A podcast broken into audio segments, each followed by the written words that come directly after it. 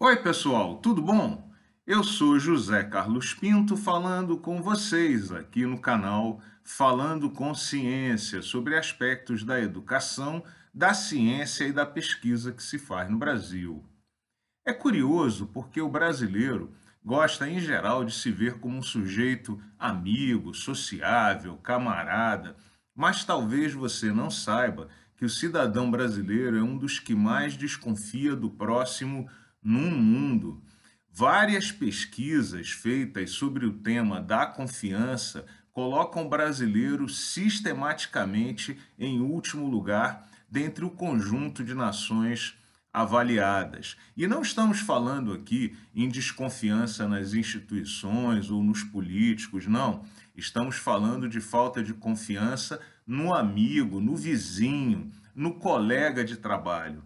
Esse tipo de comportamento afeta toda a vida nacional e um dos resultados mais visíveis disso é o excesso de regras e de burocracia que contamina todas as atividades que se realizam no Brasil.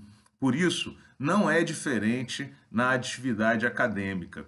Veja que é a desconfiança que justifica o número excessivo de regras e procedimentos durante as prestações de conta dos recursos obtidos e geridos para execução de projetos científicos. É também a desconfiança que justifica o excesso, o número interminável de documentos comprobatórios que têm que ser apresentados durante um simples processo de progressão de nível. É também essa desconfiança que justifica os muitos impedimentos à atuação de pesquisadores, em particular aqueles que trabalham no serviço público. E é também essa desconfiança que, que dá um caráter policialesco aos relacionamentos estabelecidos com estudantes, como no caso que se impede um estudante de ir ao sanitário durante uma prova. Diga-se de passagem, no Brasil é comum a interpretação de que o que não está explicitamente autorizado no marco legal é porque não pode ser executado, enquanto em muitos outros países do mundo a interpretação é exatamente a contrária, ou seja, se não está proibido ou negado na Constituição, é porque pode ser executado. Algumas pessoas acreditam que essas limitações e impedimentos são necessários para que se evitem burlas e para que as instituições não sejam usadas por indivíduos para benefício próprio. Contudo, esse é um tema polêmico, porque simultaneamente o Brasil é também um país campeão da impunidade.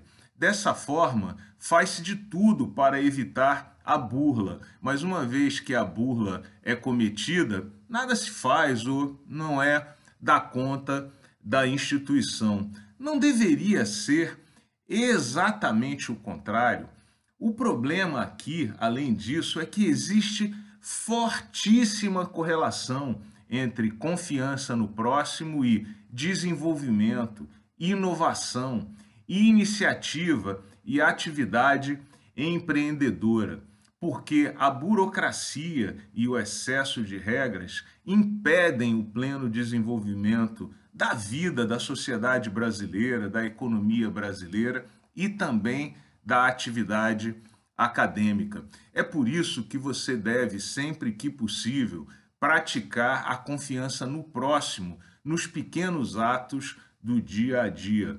Enquanto o indivíduo de boa índole estiver sendo impedido de ir ao sanitário durante uma prova ou de tomar uma iniciativa importante em um projeto para que se evite uma burla e, simultaneamente, um mau caráter esteja executando suas atividades de forma absolutamente impune, nós estaremos mergulhados nesse lodaçal burocrático que não nos leva a lugar algum. Pense nisso. Um grande abraço e até o próximo vídeo.